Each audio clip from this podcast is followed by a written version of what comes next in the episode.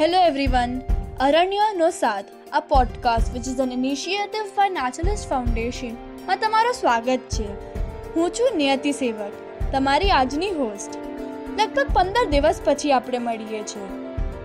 મિત્રો જેમ આપણે આગળના પોડકાસ્ટમાં જાણ્યું કે પક્ષીઓ કયા રસ્તે માઇગ્રેશન કરે છે અને ફ્લાયવે શું છે તે જ રીતે આજના પોડકાસ્ટમાં આપણે પક્ષીઓ પર વૈજ્ઞાનિકો અને પક્ષીવિદો કઈ રીતે અભ્યાસ કરે છે ને કઈ રીતે અધ્યયન કરે છે તે વિષય જાણશું. તો ચલો શરૂ કરીએ. પક્ષીઓનું સ્થળાંતર એટલે કે માઇગ્રેશન આ એક ખૂબ જ રસપ્રદ અને મહત્વનો વિષય છે. પક્ષીઓના સ્થળાંતર પરથી ક્લાઇમેટ ચેન્જ જેવા ઘણા અનુમાનો લગાવવામાં આવે છે. પક્ષીઓ પર અભ્યાસ અને સંશોધન વળી આ કેવું? પહેલી વાર સાંભળતા મનમાં આવો જ વિચાર આવે છે ને? પરંતુ આ હકીકત છે. અને અત્યારે તો પક્ષીઓના સંશોધનમાં પણ આધુનિકતા આવી ગઈ છે. આજકાલ વૈજ્ઞાનિકો આધુનિક ઉપકરણો અને નવ નવીન પદ્ધતિઓ દ્વારા ડિટેલ સ્ટડી કરે છે. આજના પોડકાસ્ટમાં આપણે મુખ્ય રૂપે યાયાવર પક્ષીઓ પર થતા અભ્યાસ વિષયે વાત કરીશું. આપણે આગળના પોડકાસ્ટમાં યાયાવર પક્ષીઓ અને તેમના મહત્વ વિશે જાણ્યું. તે જ રીતે આ પોડકાસ્ટમાં યાયાવર પક્ષીઓ પરના અભ્યાસ વિશે સમજીશું યાયાવર પક્ષીઓ એટલે કે માઇગ્રેટરી બર્ડ્સ જે વિદેશથી હજારો કિલોમીટર્સનો પ્રવાસ કરી આપણા ભારતમાં શિયાળો વિતાવવા માટે આવે છે. તે તેમના પ્રવાસ દરમિયાન વિવિધ સ્થળો અને વિવિધ વાતાવરણ માણીને આવે છે. આ પક્ષીઓને કયા પ્રકારનું વાતાવરણ, કયા પ્રકારનું હેબિટાટ માફક આવે છે તે સમજવા માટે આ બધું અભ્યાસો થાય છે. તમને ખબર છે? આ અભ્યાસથી બીજો એક ફાયદો એ પણ છે કે એકનું એક યાયાવર પક્ષી બીજા વર્ષે પણ તે જગ્યાએ ફરી આવે છે કે નહીં તે પણ જાણી શકાય છે. નવાઈ લાગે એવું છે ને? યાયાવર પક્ષીઓના અભ્યાસ માટે મુખ્ય રીતે તેમને રિંગિંગ કરવામાં આવે છે અને તેમનું અધ્યયન કરવામાં આવે છે. સમય બદલતા ટેકનોલોજીનો ઉપયોગ પણ આ અભ્યાસમાં વધારવામાં આવ્યો. અને પક્ષીઓને રિંગિંગની સાથે જીપીએસ ટેગિંગ પણ કરવાનું ચાલુ કરવામાં આવ્યું છે.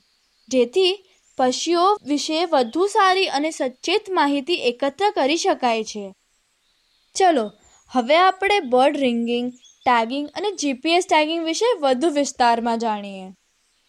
બર્ડ રિંગિંગ એટલે કે પક્ષીને કોઈ ખાસ રિંગ પહેરાવવામાં આવે, જેથી એ પક્ષી જ્યાં દેખાય ત્યાંથી એને ઓળખી શકાય. હવે બીજો પ્રશ્ન એ રહ્યો કે પક્ષીને રિંગ પહેરાવેલી હોય તો આ એ જ પક્ષી છે કે નહીં એ પુષ્ટિ કેવી રીતે થાય? અને વળી એ પક્ષી પર ધ્યાન કોણ રાખે? તો એનો જવાબ એ છે કે પક્ષીને પહેરાવવામાં આવેલી રિંગ પર સ્પેશિયલ કલર અને સ્પેશિયલ માર્કિંગ હોય છે. જેથી ખબર પડે છે કે આ રિંગ કયા દેશની છે અને કોણે લગાડી છે. પક્ષી દર્શકો પક્ષીવિદો ફોટોગ્રાફર્સ અને વૈજ્ઞાનિકો જે જગ્યાએ આવા ટેગ્ડ બર્ડ્સ જોયે છે તેની જાણ તે લોકો જે તે સંસ્થાઓમાં કરે છે. ભારતમાં બર્ડ ટેગિંગ માટેની સત્તા ફક્ત બે જ સંસ્થાઓને છે.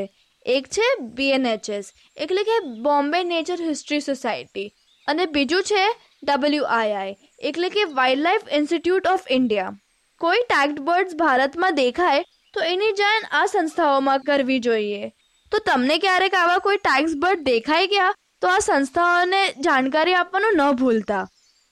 આ સંસ્થાઓ, આ માહિતી જે બધાથી મળતી હોય એ એ દેશમાં મોકલે જ્યાં આ બર્ડને ટેગ કરવામાં આવ્યું હતું. પછી આ માહિતીના અનુસાર એ સંસ્થા પોતાનું અધ્યયન આગળ વધારે છે. આ થઈ સારી ટેગિંગ રીતની વિષય વાત. આ રીતનું ટેગિંગ ફક્ત માઇગ્રેટરી બર્ડમાં જ નહીં, પણ ઇન્જર્ડ બર્ડ્સમાં પણ કરવામાં આવે છે. જેથી અગર આ પક્ષી પાછું ઘાયલ થઈને દવાખાનામાં પહોંચ્યું તો એની હિસ્ટ્રીના વિષય ખ્યાલ આવી શકે. પક્ષીને ટેગિંગ કોલર રિંગ અને ટેગ દ્વારા કરાય છે.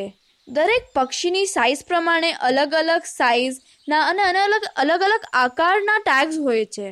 મોટા ભાગે નાના પક્ષીઓને ટેગ લગાવવામાં આવે છે, જ્યારે મધ્યમ કદના પક્ષીઓને રિંગ લગાવવામાં આવે છે અને મોટા પક્ષી તથા જે પક્ષીઓ જે લોકોને ટેગ અથવા રિંગનો ઉપયોગ ન થઈ શકાય એમના પર, તેમના ગળામાં કોલર પહેરાવવામાં આવે છે. હવે આપણે વાત કરીશું જીપીએસ ટેગિંગ વિશે. જીપીએસ ટેગિંગમાં પક્ષીનું જે ટેગ હોય, એમાં જીએસએમ ચિપ લગાવવામાં આવે છે.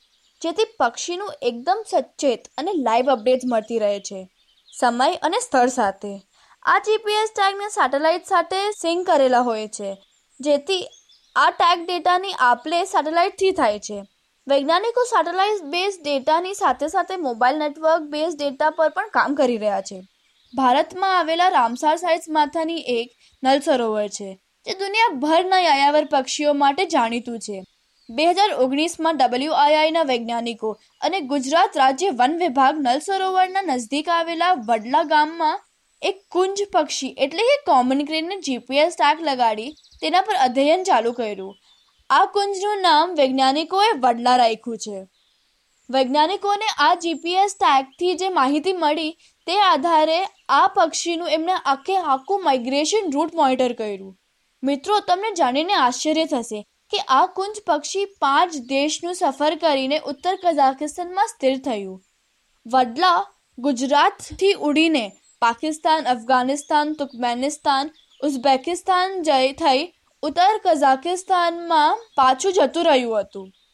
અને આ અધ્યયન પછી આ જાણવા મળ્યું કે ઉત્તર કઝાકિસ્તાનમાં કુંજની પ્રજનનની જગ્યા છે માટે તે ત્યાં પાછું વળ્યું હતું.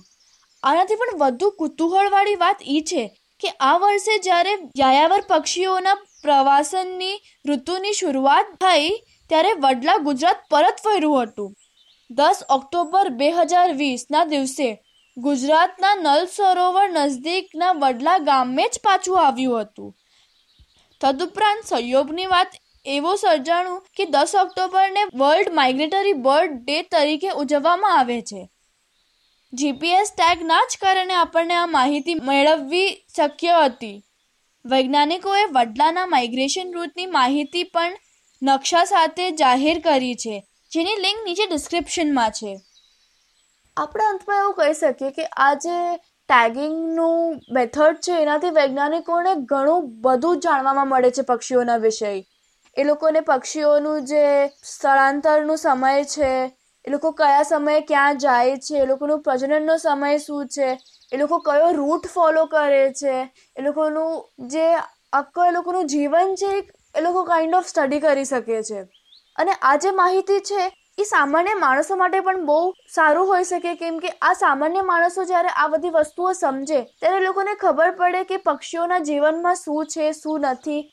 અને એ લોકોનું, એ લોકોને બચાવવા માટે પણ લોકો જાગૃત થઈ શકે છે. આશા રાખું છું તમને આ પોડકાસ્ટ ગમ્યું હશે.